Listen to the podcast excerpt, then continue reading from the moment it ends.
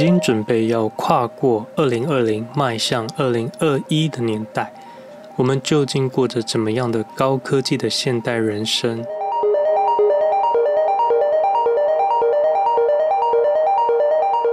没有电影中飞来飞去的汽车，也没有行走中的机器人，甚至连 VR 虚拟都还没有完全细腻的模拟。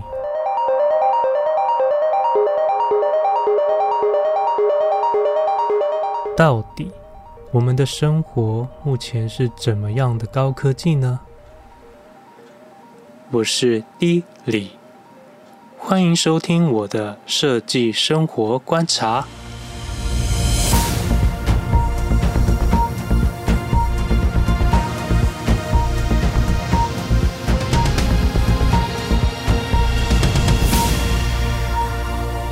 Hello，我是 D 李。今天想要跟大家聊聊关于科技这个话题，因为我觉得它蛮有意思的，它代表了一个未来的趋势。可是有没有想过，我们的现在生活究竟是有没有高科技呢？那我会从我整理的几个大方向来聊，像是何谓 AIoT，或者生活中的科技，关于家里的部分，以及工作的部分，还有推荐的影剧。以及展望未来这几个大方向来谈谈科技化的生活。顾名思义，就是和物联网不可分嘛。而物联网就是大家常常听到的 IoT，它的全名英文是 Internet of Things。而除了把家电连接上网络外，大家还追求能够借由大数据分析，往更智能的方向前进。所以就会在 IoT 前面加上了 AI，也就成了现在大家常常听见的 AIoT。而它的英文全名是 Artificially Intelligence and Internet of Things。而 AIoT 有分几个阶段，简单来说，目前的阶段就是很多的家电都还是需要我们借由手机或者是任何的接收器可以远端操控。但是都是需要我们主动的来使用，而目前市场贩售的智能家电来看，是朝往情境式的设定来推广，众多设备的串联启动，像是侦测到你回家后，门口的感应器会启动温湿度的调整，了解目前的空调该冷还是该热，以及了解湿度以后是否要开启除湿机等等，然后是连线音乐啊。或者是情境灯光的调整，或者是煮好的一杯咖啡等着你，这样子的联动设定。所以，如果真正达到智能化，我觉得应该是串联手机，能够借由你使用到 App 数据，判断出你今日的情绪为何。例如，搜寻了什么，或者是打电动打了多久，也可能是你跟别人聊到了什么歌曲，或者是你想要看什么节目，在这个设备。开放的有效范围内进行非制式化的智能安排。不过，这个当然我必须讲讲，毕竟如果要把所有的隐私为了串联全公开，我想这是一体的两面，势必会有另一层恐怖的安全隐忧。我自己是一个非常热爱 3C 科技相关商品的人，之前因为工作的关系，有稍微了解一下各家的智能音箱，而我自己有使用过的就是。Google Assistant、Amazon 的 Alexa、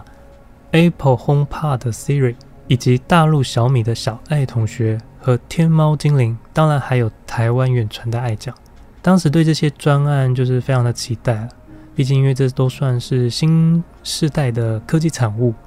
大多都可以借由音箱串联到可连接的一些配备家具，当然也可以播放音乐、说故事。安排行程、查询天气，或者是每日行驶交通路线的概况等等，以及你可能因为各厂牌会有不同程度的交谈，但测试完之后会发现，智能的部分其实目前都很手工设定，大多设定都是预设好一问一答模式，当听见 A 之后会执行 B，虽然都是设定好的动作，但是。会借由他的一个流程图团队的设计，比如把 A 你要问他光天气这件事情，也许就会有百百种的问法，你可能不一定会问说今天的天气如何，你可能会说天气怎么样？会下雨吗？风大吗？要带伞吗？等等，这些你其实认知上都是在问天气这个区块，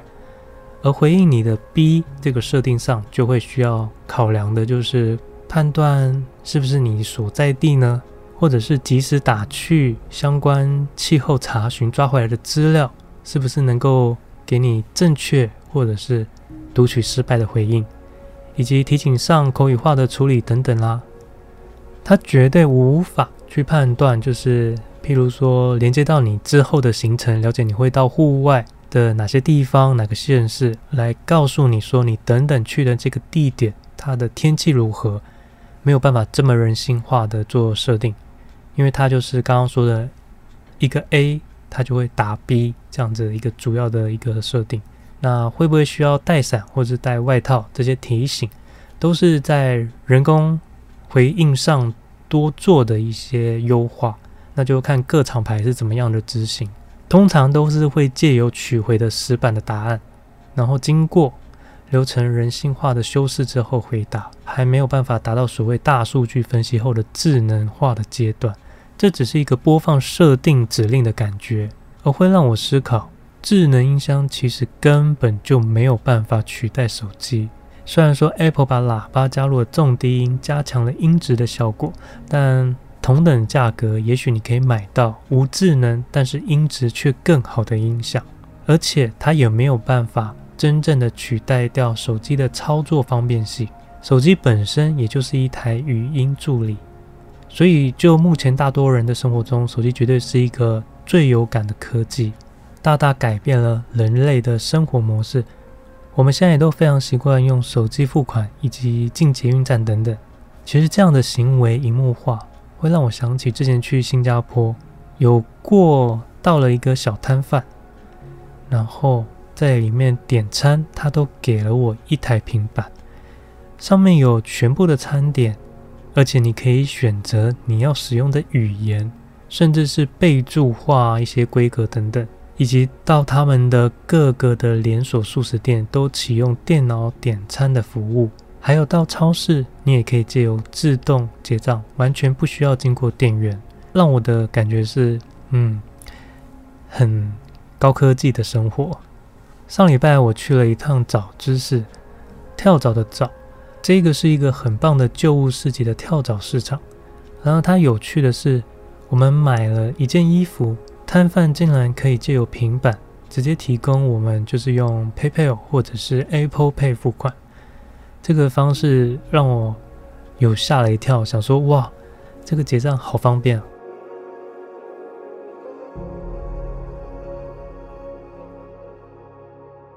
呃，所以就可以回头谈到之前大陆的支付宝，除了付款轻松，还可以赚取红利。红包等等的这样的累积，大约是两年前我到垦丁去玩的时候，那时候和朋友在垦丁大街夜市里面的摊贩就会有一个很有趣的现象，店家接受支付宝以及现金两种方式付款，所以大陆人呢都对着 QR code 扫描，清爽的结账，等候出餐。一群明明是在地的台湾人，却大家都在找身上的零钱，形成了两种截然不同的画面。当然不止台湾可以用支付宝，到国外旅游的时候也很常看到支付宝的支付方式，实在是太厉害。那我之前在银行上班的妹妹是说，台湾金管非常严格，所以不是台湾不能跟进，而是有许多安全考量，所以不开放。一体两面吧，但实在很羡慕这样的便利支付方式。除此之外，实际上我们现实中的生活还有哪些科技化呢？就我来说，家中我会借由物联网串联手机，设定大多都是灯的部分，就是语音开关我房里的灯，也可以借由手机调整台灯的亮度啊，以及我有在养鱼嘛，就是鱼缸的部分会使用了智能插座，可以设定多组的定时开关的规划，以及从插座的 App 上，你可以了解这个产品的用电量是多少。所以每次回家之后，我的房里的鱼缸灯都已经早已开启。晚上准备睡觉，在床上看着手机后，喊一下 Siri，请他关灯。当然还有物联网的电视，也不用再借由第三设备投影，你可以直接在电视上看到 Netflix 或者是 YouTube 等等。当然，这样的平台也开始云端化，所以我在电视上看的可能是接续刚刚在路上手机看到一半的内容。还有一个就是越来越普及的扫地机器人。它应该算是机器人当中最被大家生活上接受的一个设备。它每天会在设定的时间出来打扫。那当它遇到卡住或者是零件需要更换的时候，也都会回报给你。这个配备太重要了。以前常常一个礼拜扫拖地，中间都有好几天地板总是会有清不完的头发。现在这件事完全可以借由小帮手来帮你解决的感觉真好。曾经我有在买之前有问过一个朋友，他就说，如果他搬家只能选择一样家具，他会选择扫地机器人。这真的非常的夸张，但我现在也无法离开这样的配备了。当然有一些像是电动牙刷、无线耳机、蓝牙音箱等等，有些虽然不是物联网，却都是科技化改变生活的一个重要配备。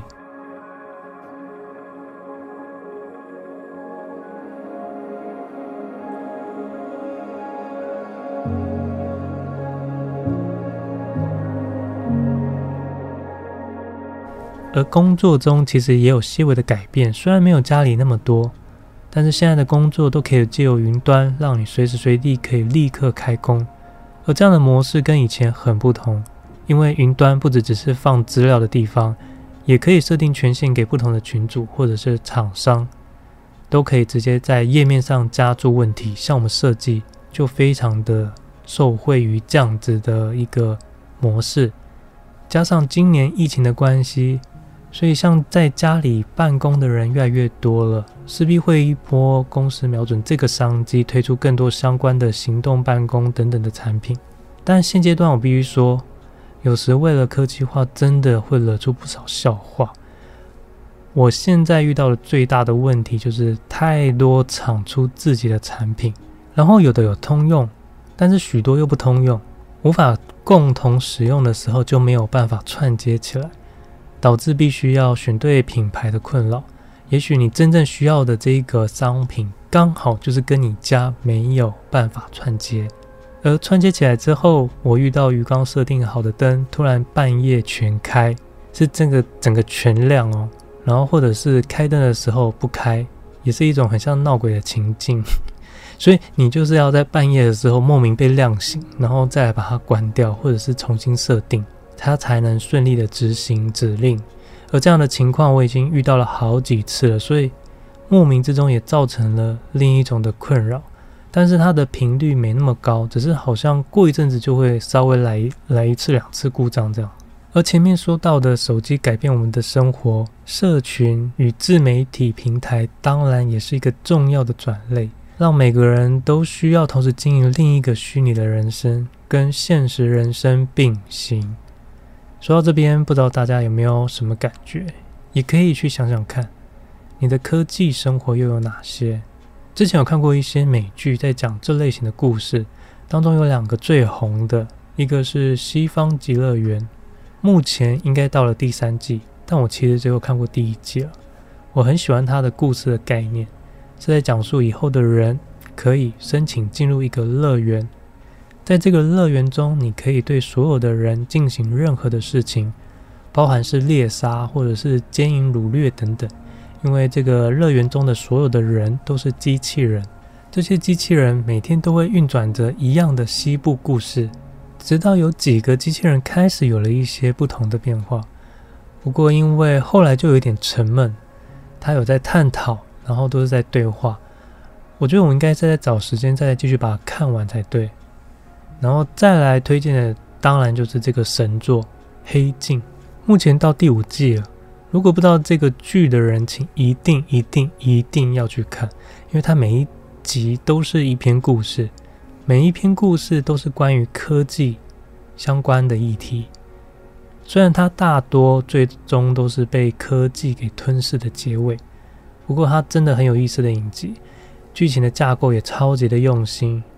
所以有时候它一季也才三集，真的是大力推荐。因为它现在到第五季了嘛，如果你想要挑几部想要来看的话，我推荐第一个是第一季第三集《你的全部人生经验》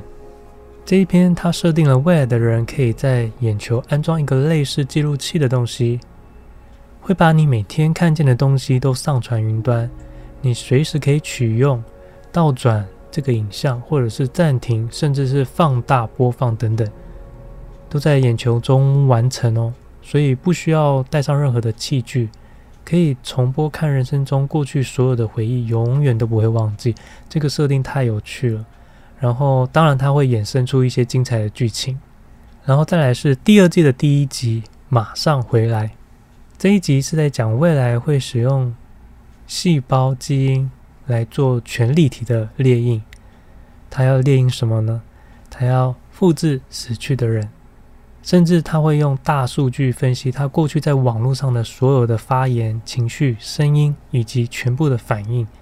借由一部分的基因制造出一个一模一样、情绪反应也一样的人。而这样的人，在他离世之后，活生生的重新在你生活中，他是真的人吗？这个议题我觉得很有意思。以及第三季的第一集《急转直下》。这集的内容超级可爱，因为他在讲未来所有的人不管做什么事都会被评分，就是类似 Google 的店家评分加上 FB 的社群，让不认识或者认识的人都可以彼此的评分。可能你去喝个下午茶，你的仪态或者是你的谈吐就会莫名被加分。然而这样的个人评分表高低还关系到了你可不可以买下这个地段的房子，或者是升官等等。它严重关系到你的身份地位的表征，是不是很有意思？好，然后最后一个是第五季的第一集，其实很多每一季的第一集都很精彩。然后这个第五季的第一集是晋级的毒蛇，它是在讲沉浸式的电玩，就是贴了两个感应片在太阳穴后，眼睛会白化，因为几乎所有的感官都会被虚拟给主宰。所以你在电玩中可以完全的感受到几乎是真实的体验。你可以在这个电玩中完成任何你想要做的事情，与另外一位不知名的玩家扮演的角色中一起完成任务等等，或者是对打。这样的电玩，我相信应该是很多人真的在期待吧。总之，黑镜的故事真的很有意思。虽然最后都是黑暗面居多，但它绝对会开拓你对科技的想象。但看起来。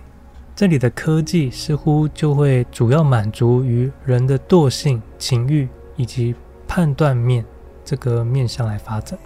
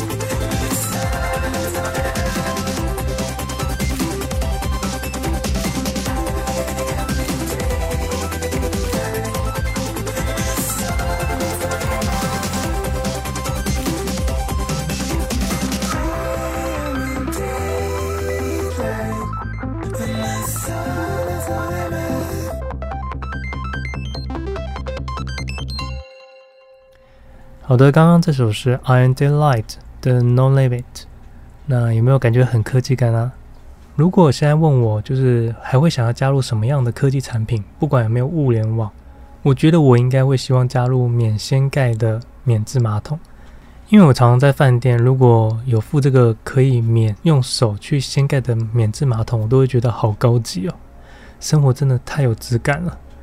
免治马桶真的是用过就回不去了。但它不是一个便宜的设备，就是。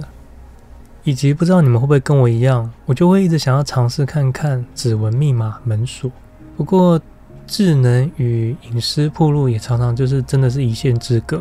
要怎么样能够保有完全的隐私情况下，享受这个大数据的科技生活，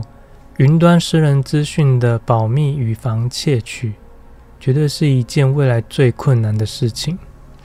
而小米，据我所知，应该算是最积极有感在全方位物联网大串联的品牌。几乎所有想得到的家具、生活物件都有他们的踪迹，而且大部分都是有关物联网。最终会完成什么样的蓝海，真的难以相信。而关于未来呢，我则是会希望医疗以及健康方面真的快一点的进展，让大家都可以不用运动就可以维持身体的肌肉的标准。以及躺在平台上，借由非侵入式的全身扫描，了解你所有的症状。这个时候的家里，我猜应该已经是所有的家具都会彼此在聊天的阶段了。那我好奇的今天去搜寻 Google 关键字“科技生活”，找到了四篇相关的议题。首先是联合新闻网刊的小米结盟商旅推智能主题房。以及中时新闻网报道的 BMW 的新车超炫，iPhone 化身车钥匙，和雅虎新闻刊登的三创生活携手红海打造二零二零科技之光，圣诞树闪耀大光华商圈。最后一篇则是天下杂志刊登的科技融入教学，从科技出发的跨域课程。当中最后一则是提到了今天比较没有讲到的教育部分，而科技绝对也会大大的改变未来孩子们的教育模式。但是对于眼睛的伤害又该如何预防？这则是另一个难题了。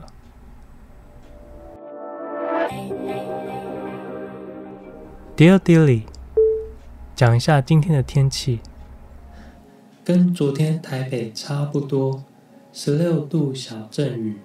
风大，记得要穿厚外套，注意早晚温差，要带伞。地板湿滑，记得穿防滑雨鞋。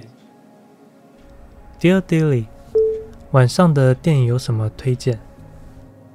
依照您过去的喜好，推荐 IMDB 高达七点八的《孤味》，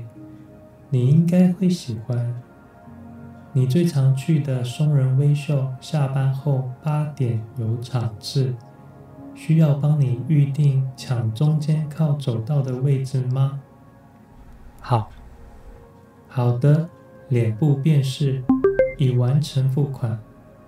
帮你记录于提醒事项中。Dear Dilly，这集的内容还可以吗？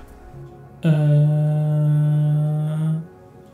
Hello，这大概是花了两天晚上的时间整理出来我对目前科技生活的一些想法。那不知道今天听了这些内容之后，会不会发现，其实真的很多的区块都是在往高科技这个趋势迈进，可是真正用于我们的生活之中却是少之又少。应该很多身边的朋友，甚至连一个智能的物联网家电都没有，会不会觉得有点可惜？希望今天听了这些内容之后，可以给你们一个参考，尝试一个不同现代化的生活。如果你听完之后对科技产品也有一些不同的见解，或者是对于本集的心得，也欢迎到我最近 FB 开设的一个粉丝页以及 IG 私讯或者是信箱让我知道。非常期待大家的来信分享。那我们下周空中见喽！